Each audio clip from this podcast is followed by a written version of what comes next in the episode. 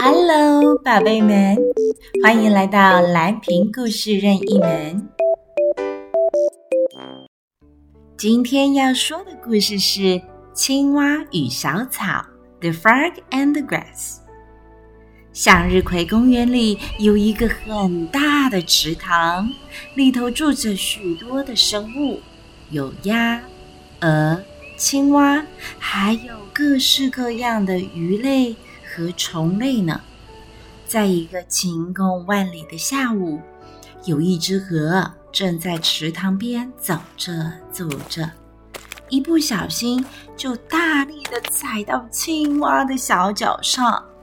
青蛙觉得鹅一定是故意踩了自己一下，觉得非常生气，就瞪大了双眼，气呼呼地对着鹅说：“你踩到我的脚，怎么都不会说声对不起呢？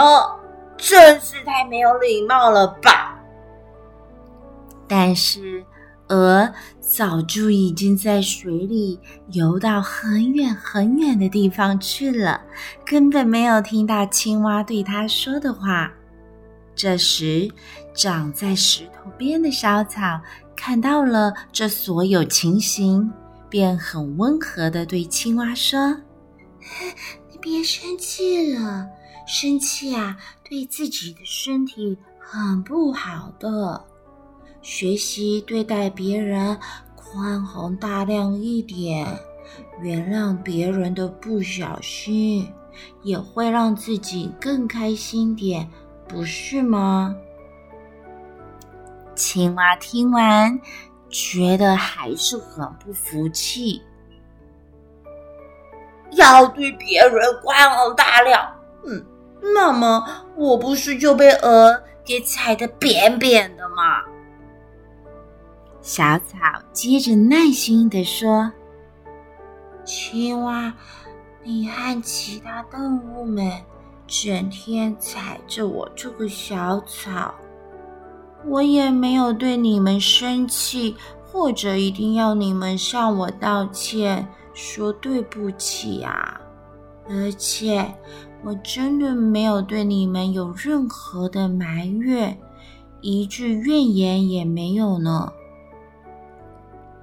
青蛙听完小草说的话后，觉得非常惭愧，也对于常常把小草踩在脚底下感到非常不好意思呢，便急忙向小草道歉后，呃，对不起啊，跳到清澈见底的池塘里了。